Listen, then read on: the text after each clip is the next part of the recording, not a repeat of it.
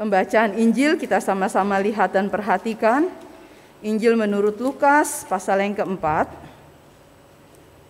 Mulai dari ayat yang ke-14 sampai dengan ayat yang ke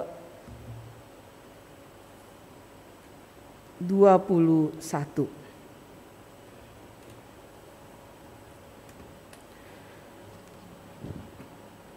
Dalam kuasa roh, kembalilah Yesus ke Galilea. Dan tersiarlah kabar tentang dia di seluruh daerah itu. Sementara itu ia mengajar di rumah-rumah ibadat di situ dan semua orang memuji dia. Ia datang ke Nazaret tempat ia dibesarkan. Dan menurut kebiasaannya pada hari Sabat ia masuk ke rumah ibadat lalu berdiri hendak membaca dari Alkitab. Kepadanya diberikan kitab Nabi Yesaya dan setelah dibukanya ia menemukan nas di mana ada tertulis Roh Tuhan ada padaku oleh sebab ia telah mengurapi aku untuk menyampaikan kabar baik kepada orang-orang miskin dan ia telah mengutus aku untuk memberitakan pembebasan kepada orang-orang tawanan dan penglihatan bagi orang-orang buta, untuk membebaskan orang-orang yang tertindas, untuk memberitakan tahun rahmat Tuhan telah datang. Kemudian ia menutup kitab itu, memberikannya kembali kepada pejabat, lalu duduk dan mata semua orang dalam rumah ibadat itu tertuju kepadanya. Lalu ia mulai mengajar mereka, katanya, "Pada hari ini genaplah nas ini, sewaktu kamu mendengarnya." Demikianlah pembacaan Injil Tuhan kita Yesus Kristus. Berbahagialah setiap kita yang memegang kebenaran firman Allah dan yang melakukannya dalam hidup kita. Haleluya. Haleluya. Haleluya. Haleluya.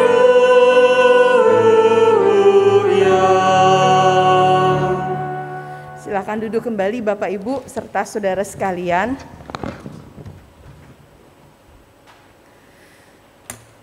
Bapak Ibu serta saudara sekalian,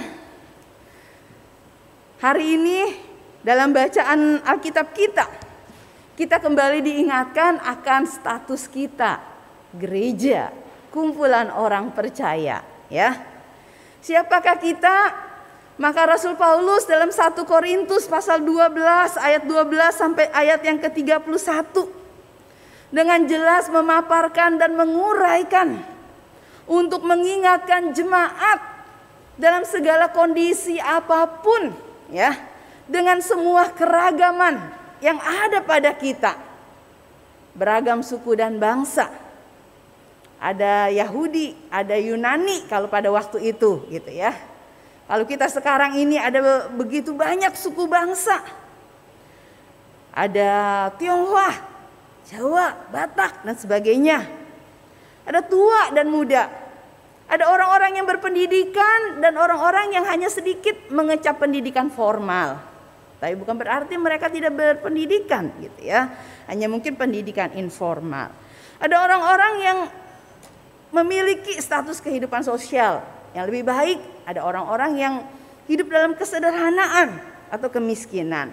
Tetapi dalam semua keragaman ini, ketika kita semua ada di dalam Kristus, maka dengan jelas sekali Paulus katakan bahwa kita ini adalah anggota-anggota tubuh Kristus. Kita ini adalah satu anggota tubuh Kristus. Dengan banyak peran, dengan banyak fungsi, dengan banyak karunia yang Tuhan titipkan dan karuniakan kepada kita, ya. Nah, semuanya itu untuk apa sebenarnya Bapak Ibu serta saudara sekalian?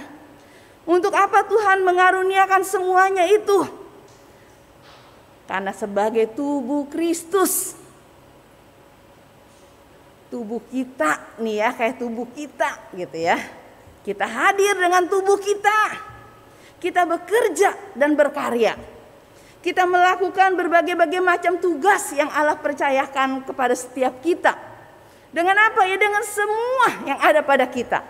Dengan akal kita, dengan semua keterampilan kita, dengan semua kekuatan kita, kita kerahkan untuk melakukan pekerjaan-pekerjaan Tuhan yang Tuhan mau kita kerjakan dan kita lakukan. Maka demikianlah juga dalam kehadiran gereja sebagai tubuh Kristus. Tuhan mau kita hadir di tengah-tengah dunia ini untuk menyatakan kehadiran Kristus. Tuhan mau kita ada di dunia ini untuk melakukan karya Kristus, untuk mengerjakan pekerjaan-pekerjaan yang Kristus lakukan. Nah, apa yang Kristus lakukan, Bapak, Ibu, serta saudara sekalian? Maka hari ini kita diajak untuk melihat satu nats dalam Injil Lukas pasal yang keempat. Ketika Yesus disebutkan dalam bagian ini, dia mengajar, dia berkeliling, dia mewartakan, dia memberitakan kabar baik kepada banyak orang, kepada banyak tempat, kepada segala suku dan bangsa. Maka dikatakan dalam bagian firman Tuhan ini satu pesan yang diberikan kepada dia untuk disampaikan. Bahwa dia mau menyatakan rahmat Tuhan. Tahun rahmat Tuhan telah datang. Tahun rahmat Tuhan itu tahun di mana kita akan mengalami pembebasan. Tahun rahmat itu adalah tahun di mana Tuhan menyatakan anugerahnya. Dia akan memberitakan pembebasan bagi orang-orang yang tertawan, penglihatan bagi orang-orang yang buta. Dia akan membebaskan orang-orang yang tertindas.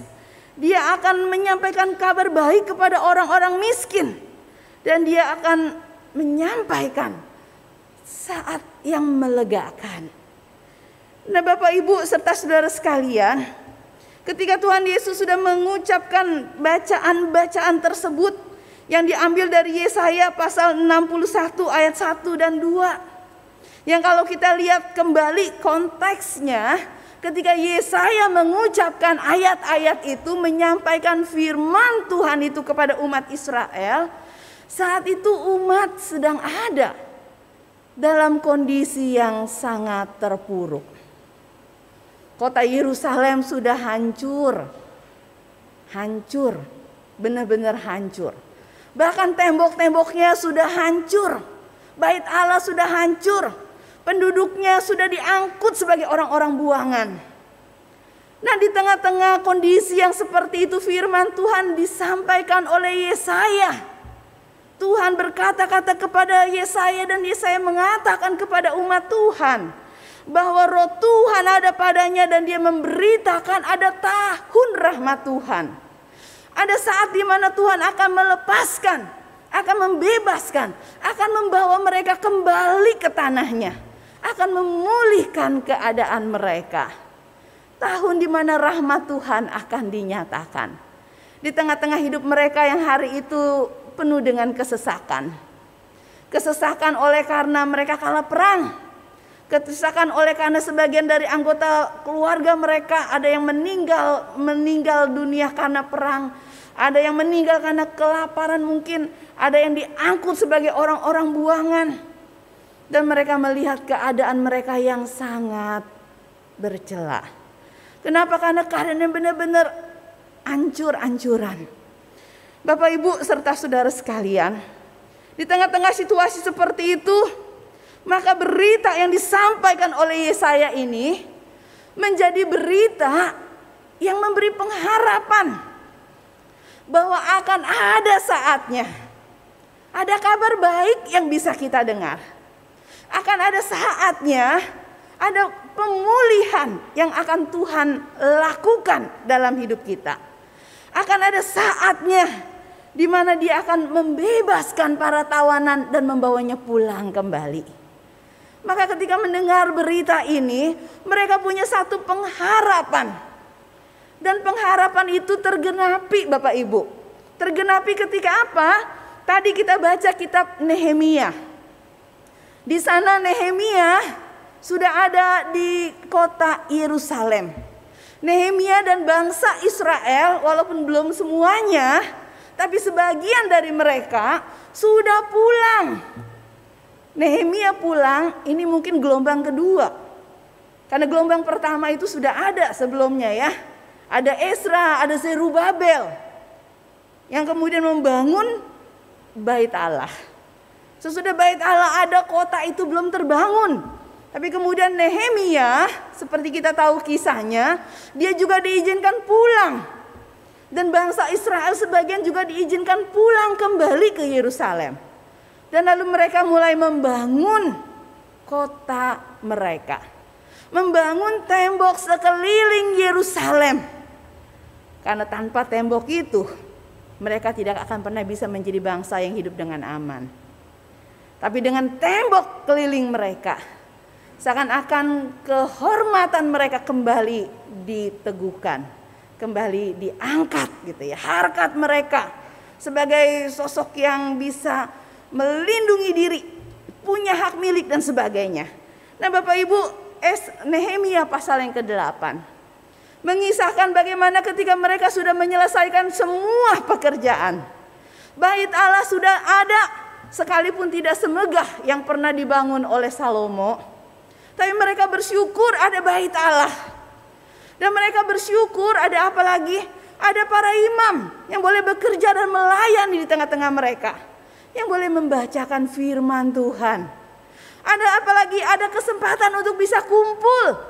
Sesudah dulu mereka tersebar ke berbagai kota, ke berbagai wilayah. Sesudah dulu mereka harus menggantungkan kecapi mereka katanya ya di pohon gandarusa. Karena mereka nggak bisa lagi bernyanyi, Gak bisa lagi bersorak-sorai. Gak bisa lagi melakukan penyembahan-penyembahan dan ibadah kepada Allah. Tapi hari itu ketika mereka berkumpul. Hari itu semua janji yang diucapkan Tuhan melalui Nabi Yesaya dalam Yesaya 61 sudah mereka lihat, sudah mereka kecap. Yaitu apa? Mereka sudah pulang kembali mereka bisa kembali datang beribadah. Maka apa yang terjadi Bapak Ibu? Ketika mereka mendengar ayat itu, mereka menangis. Dengan saking gembiranya itu mereka sampai menangis gitu ya. Kenapa mereka menangis? Karena mereka membayangkan waktu ya saya ngucapin kata-kata itu, kayaknya mungkin ada di antara mereka yang berkata mungkin ya, apa iya bisa terjadi. Apa beneran mungkin bisa terjadi hal yang seperti itu gitu ya. Tuhan memulihkan keadaan kita. Tuhan membawa kita pulang kembali, membebaskan kita orang-orang tawanan ini dan membawa kita kembali ke negeri kita. Ada sesuatu yang rasanya nggak mungkin, rasanya mustahil. Tapi hari itu, ketika mereka berkumpul di Yerusalem, ketika mereka merayakan perayaan. Hari itu mereka melihat ketika firman dibacakan, betapa hati mereka jadi terharu. Kenapa? Seperti tema kita minggu lalu. Mereka masih sungguh bisa melihat bahwa Tuhan itu masih tetap bekerja di tengah-tengah mereka Tuhan tetap bekerja memulihkan keadaan mereka. Tuhan melakukannya dengan begitu baik dan sempurna. Apa yang tidak mungkin bagi mereka, ternyata itu dikerjakan oleh Allah. Sehingga apa yang terjadi sama mereka, mereka begitu terharu. Sampai menangis Sampai Nehemia dan Esther harus bilang sama mereka, udah udah stop stop nggak usah nangis lagi. Ini hari perayaan, harusnya bersuka cita, makan yang enak-enak, makan yang manis-manis gitu ya. Berbagi apa yang kita punya dengan orang-orang di sekitar kita. Wartakan sukacita itu. Bapak Ibu serta saudara sekalian, itu pernah mereka alami. Apakah sesudah pengalaman melihat Allah bekerja dalam hidup mereka, lalu hidup mereka berhenti sampai di situ? Lalu kisahnya ditutup dengan mereka bahagia sampai selama-lamanya. Mereka sudah ada di kota Allah? Belum. Mereka masih ada di bumi. Mereka masih ada di dunia. Nah, ini yang juga jadi pertanyaan banyak orang, ya. Kalau kita ini adalah tubuhnya Kristus dan Kristus itu sudah ada di sorga, kenapa Kristus tinggalin kita di bumi? Bukankah lebih enak dan lebih baik kalau sebagai tubuh Kristus kita udah bisa langsung kumpul di sorga. Toh nanti juga ujung-ujungnya perjalanan hidup kita kan berapa lama pun kita lewatin di dunia ini, ujung-ujungnya kan kita kembali kepada Tuhan, berkumpul dengan Kristus di sorga gitu ya. Kenapa kok Tuhan masih tinggalin kita di dunia? Maka kalau kita ingat doanya Tuhan Yesus dalam Injil Yohanes pasal yang ke-17. Kristus tahu bahwa tempat di mana dia meninggalkan kita tubuhnya di dunia ini bukan tempat yang ramah. Bukan tempat yang menyenangkan. Bukan tempat yang di dalamnya kita bisa menikmati tanpa kesedihan, tanpa keluh kesah, tanpa kejahatan. Tidak. Kristus tahu dunia ini sedang berjalan dalam kehancurannya. Kristus tahu bahwa akan ada kejahatan, akan ada penderitaan, akan ada kesusahan, akan ada situasi-situasi yang tidak menyenangkan. Tetapi kenapa dia tinggalkan kita di dunia? Supaya kita bisa tetap dapat menjadi saksinya Bapak Ibu serta saudara sekalian. Karena Allah masih tetap bekerja sampai sekarang. Dia masih bekerja saat ini dan dia juga akan tetap bekerja di waktu-waktu yang akan datang. Dan dalam pekerjaannya itu, ia mau kita selaku gerejanya, selaku tubuhnya, kita hadir melakukan pekerjaan-pekerjaannya. Pekerjaan apa yang Kristus lakukan? Seperti yang dia katakan dalam Injil Lukas pasal yang keempat. Pada hari ini Ketika kamu mendengar bagian firman Tuhan ini diberitakan, sesungguhnya semuanya ini sudah digenapi. Digenapi oleh karena apa? Oleh karena Kristus sudah datang ke dalam dunia. Dia memberikan sukacita, kabar baik kepada orang-orang miskin. Gak usah merasa sedih dengan kemiskinanmu. Karena berbahagialah orang-orang yang miskin di hadapan Allah. Orang-orang yang tahu hidupnya bergantung kepada Allah. Orang-orang yang mengandalkan Allah. Maka Allah akan menyatakan pemeliharaannya. Dia akan mengaruniakan sukacita yang begitu besar dan luar biasa. Gak usah takut dengan kelemahan-kelemahan yang kita punya. Karena justru Paulus sendiri menyaksikan bahwa dalam kelemahanlah justru kasih karunia Tuhan itu semakin terlihat sempurna. Sehingga kelemahan itu tidak menjadi alasan bagi kita untuk berhenti memberitakan pekerjaan Tuhan. Karena dalam segala situasi yang kita alami, Tuhan mau kita menyampaikan satu pesan. Satu pesan bahwa Tuhan itu ada dan dia memberi rahmat tidak hanya dulu tapi juga sekarang dan pada masa yang akan datang. Dia tetap bekerja. Dia tetap terus mencurahkan rahmatnya. Bapak Ibu serta saudara sekalian. Kristus mewartakan berita baik itu berita tentang kedatangan tahun rahmat Tuhan, berita tentang pembebasan, berita tentang penglihatan dan kesembuhan bagi orang sakit. diberitakan. Untuk apa? Untuk memberi pengharapan. Jangan menjadi lemah di tengah-tengah segala kelemahan yang ada pada kita. Kenapa? Karena Allah akan tetap bekerja di dalam kita dan memberikan rahmatnya atas kita. Dia memberitakan dengan kata-kata yang baik, kata-kata yang indah, kata-kata yang membuat orang memuji dia, kata-kata yang membuat orang merasa takjub ketika mendengar apa yang dikatakannya. Tetapi bukan cuma itu Bapak Ibu. Dia tidak hanya memberitakan tahun rahmat Tuhan itu dengan perkataan-perkataan yang baik, yang menyenangkan, yang menenangkan, yang memberi pengharapan dan menguatkan. Tapi dia juga bertindak. Dia membela dan menyatakan kebenaran. Ada orang-orang yang diperlakukan dengan tidak adil. Maka dia hadir untuk menyatakan keadilan dan kebenaran. Ada orang-orang yang buta, yang sakit, yang tersisi, yang tersingkir. Dia justru berkenan untuk menjama mereka, menyembuhkan mereka. Dia mewartakan rahmat Tuhan itu dengan tindakan-tindakannya. Tindakannya yang disertai oleh kuasa Allah yang bekerja di dalam dia.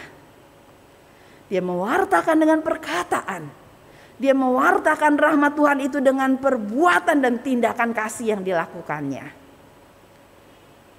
Bapak Ibu, sebagai tubuh Kristus yang hadir di tengah-tengah dunia saat ini, Kristus juga mau kita tetap mewartakan tahun rahmat Tuhan itu sungguh sudah datang. Tahun rahmat Tuhan itu sedang datang. Tahun rahmat Tuhan itu juga akan datang. Karena Tuhan itu sudah menyatakan anugerahnya bagi kita. Dan dia terus akan menyatakan anugerahnya dan rahmatnya pada kita. Dan dia terus akan bekerja dan berkarya dalam hidup kita. Itu sebabnya kita dipanggil untuk terus melanjutkan, mewartakan kepada dunia, kepada orang-orang di sekitar kita, bahwa ada rahmat Allah dalam Kristus Yesus yang sudah dicurahkan kepada kita. Rahmat Allah yang bisa memulihkan. Rahmat Allah yang bisa menguatkan dan memampukan kita berjuang di tengah-tengah. Mungkin kita masih ada di tempat pembuangan. Mungkin kita masih ada di tengah-tengah padang gurun. Mungkin kita masih ada di tengah-tengah situasi yang sesulit apa pun. Tapi firman Tuhan mau mengatakan kepada kita, ada rahmat Tuhan. Dan kita sebagai gereja Bapak Ibu, kita dipanggil untuk mewartakan tahun rahmat Tuhan itu. Kenapa kita dipanggil untuk lakukan itu? Karena kita adalah tubuh Kristus. Kristus mau kita lakukan itu. Karena itulah pekerjaan Kristus. Memberikan rahmat Allah, menyatakan rahmat Allah kepada dunia yang pada waktu itu sedang mengalami kesusahan dan pergumulan. Ketika Tuhan Yesus membacakan bagian firman Tuhan ini yang dikutip dari Yesaya 61. Maka bagian ini pun juga menjadi kekuatan dan penghiburan bagi banyak orang yang mendengarkannya. Karena situasinya pada waktu itu mereka juga sedang merasa hopeless. Hopeless oleh karena apa? Mereka hidup berat di bawah penjajahan bangsa Roma. Dengan pajak yang sangat tinggi. Kenapa pajaknya harus dibayar tinggi? Karena kerajaan Romawi terus juga berperang dengan kerajaan-kerajaan di dunia ini. Dan untuk perang itu pasti butuh biaya gitu kan? Butuh uh, sumber daya gitu. Nggak akhirnya apa mereka betul-betul merasa tertekan. Bahkan bukan cuma tertekan oleh bangsa asing tapi juga oleh bangsa mereka sendiri yang bekerja kepada bangsa asing. Bukan cuma itu dalam ibadah-ibadah yang mereka lakukan di rumah-rumah ibadat mereka. Mereka juga kadang tidak mendapatkan kelegaan. Oleh karena ibadah-ibadah itu kemudian menjadi sebuah ritual-ritual yang hanya memberatkan mereka. Dengan berbagai macam sanksi, dengan berbagai macam hukum, peraturan, ketetapan dan ketentuan. Yang membuat mereka takut salah. Pemimpin-pemimpin bangsa mereka sudah dikuasai oleh penjajah. Pemimpin-pemimpin agama mereka hanya mau mencari keuntungan dari ibadah-ibadah yang diselenggarakan. Hingga yang terjadi hidup mereka itu benar-benar sangat memprihatinkan. Maka Bapak Ibu serta saudara sekalian ketika Yesus berkata membacakan ayat itu dan mengatakan pada saat ini itu sudah tergenapi. Itu menjadi sebuah pengharapan yang begitu besar. Dan mereka berharap Yesus dapat diandalkan untuk melakukan sesuatu yang besar itu. Sekalipun kalau kita lihat dalam kisah selanjutnya bahwa apa yang Yesus lakukan sesungguhnya jauh lebih besar apa yang diharapkan untuk dilakukan. Bukan hanya semata-mata urusan fisik,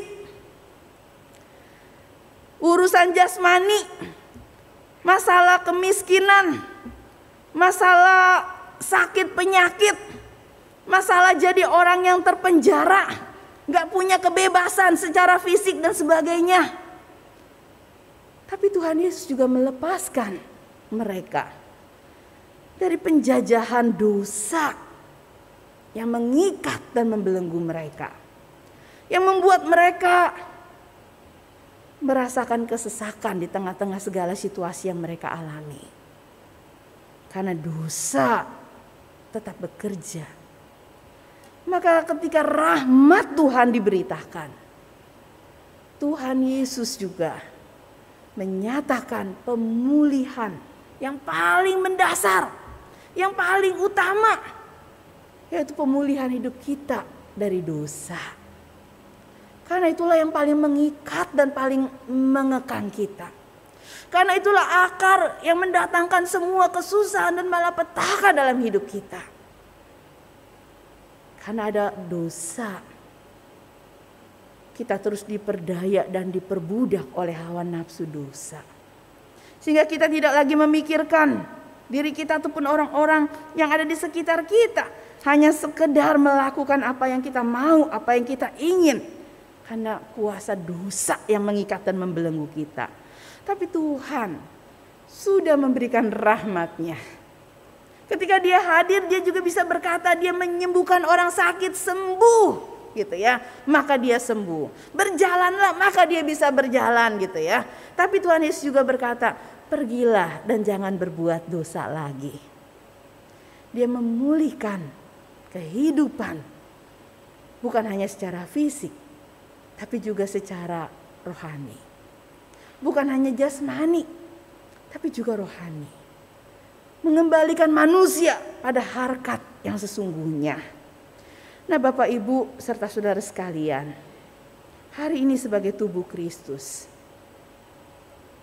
kita juga dipanggil untuk terus mewartakan dan memberitakan tahun rahmat Tuhan. Dengan perkataan-perkataan baik yang bisa kita ucapkan, kita katakan kepada saudara-saudara kita jadi kalau ada orang yang sedang berkeluh kesah, yang sedang menceritakan betapa beratnya pergumulan hidup yang mereka alami.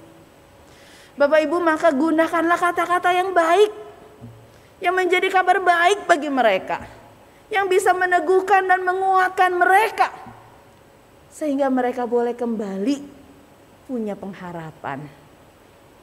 Kita dihadirkan Tuhan di tengah-tengah situasi ini dalam situasi yang sama seperti orang-orang yang ada di sekitar kita.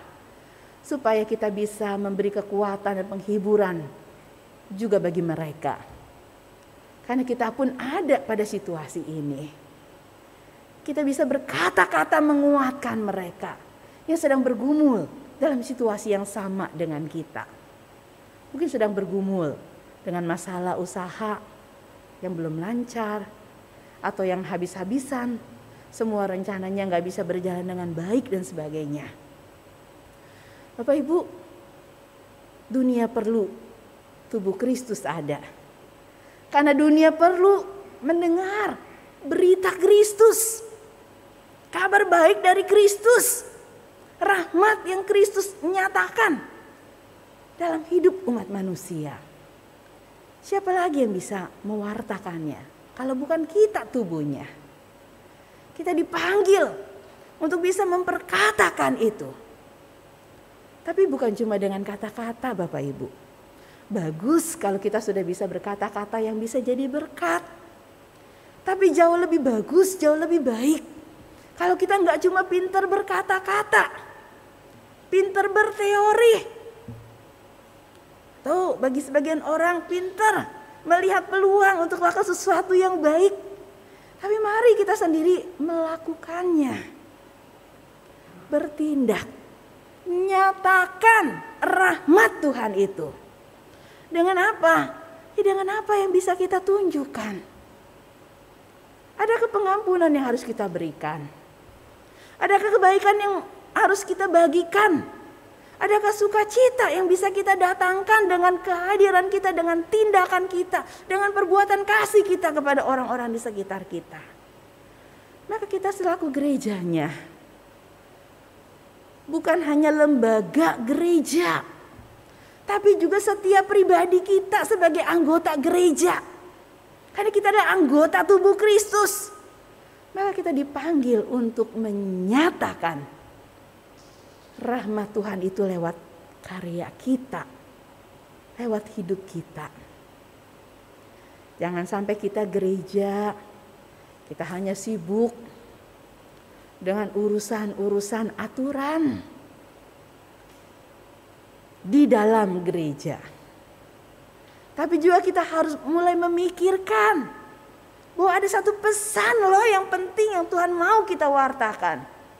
Wartakan tahun rahmat Tuhan.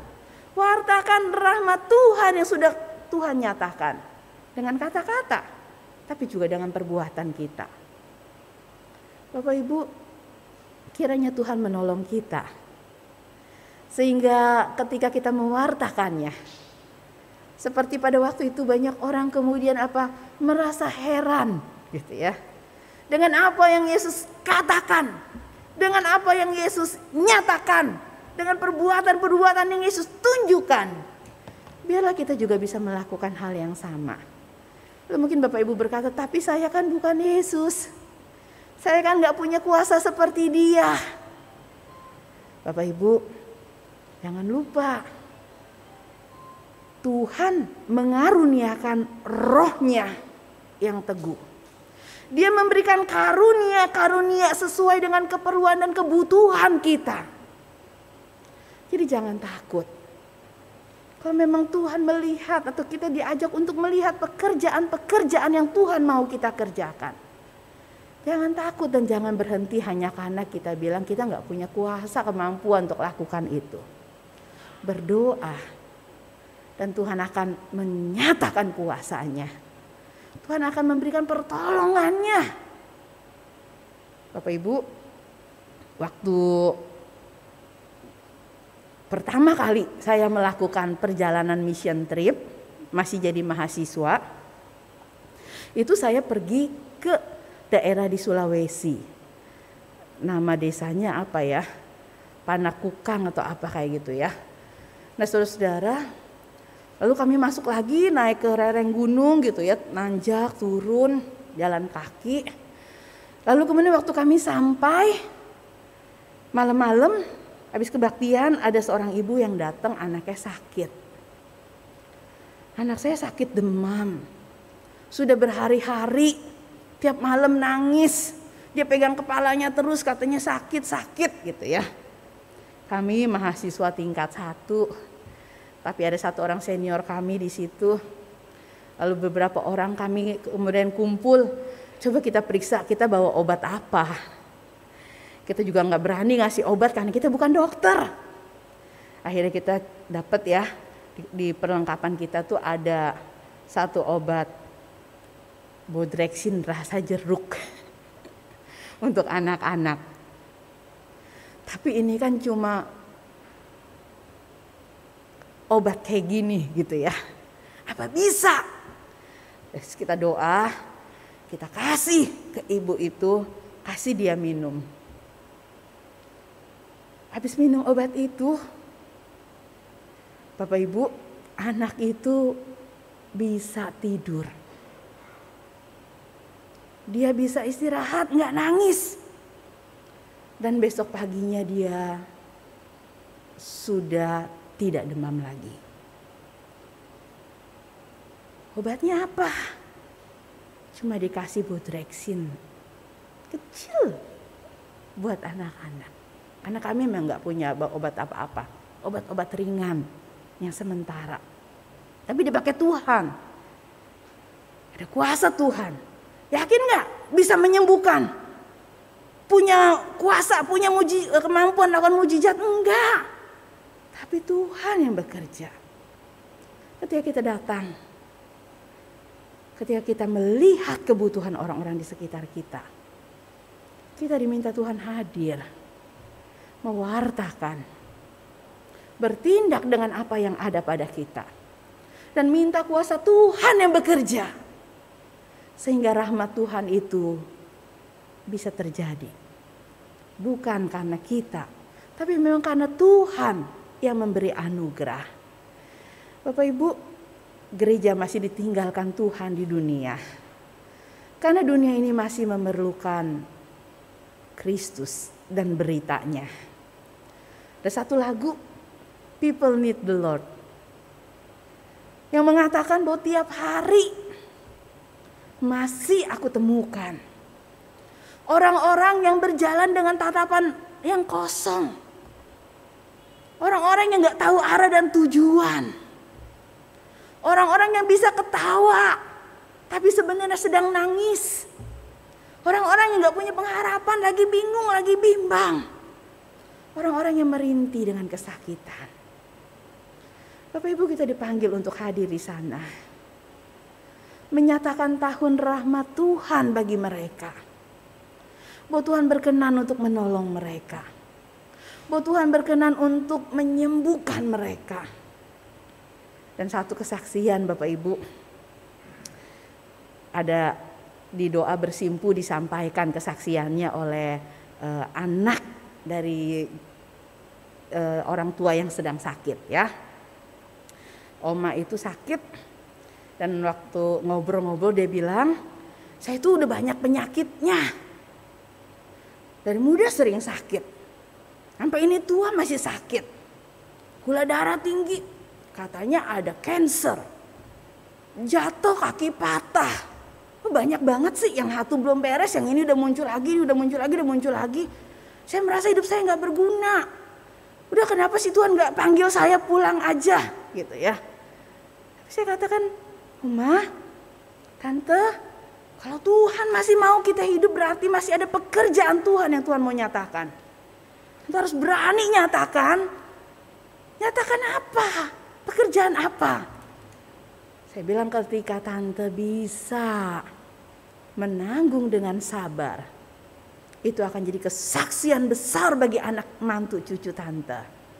Bahwa saya sebagai orang Kristen, saya punya pengharapan. Saya nggak ikut dia cuma saat saya senang, tapi juga saat saya susah dan tidak berdaya, saya tetap ikut dia, gitu ya.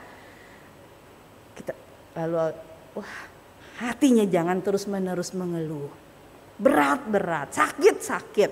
Kalau lagi sakit doa, saya bilang ya doa.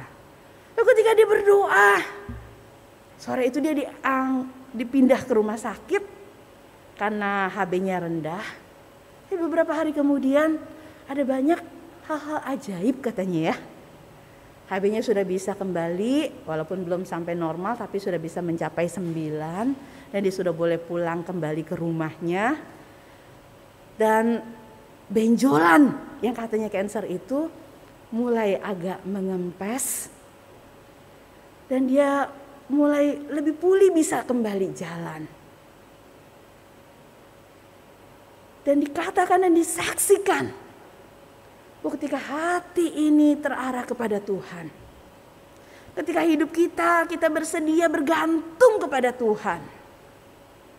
Maka Tuhan itu bisa memberi rahmat kepada kita sesuai kebutuhan kita. Karena itu Bapak Ibu, Mari wartakan dan nyatakan rahmat Tuhan itu. Jangan takut. Karena kita bilang kita nggak punya apa-apa. dari apa yang kita punya, dengan apa yang ada pada kita. Gunakan itu untuk mewartakannya. Tuhan memberkati kita. Amin.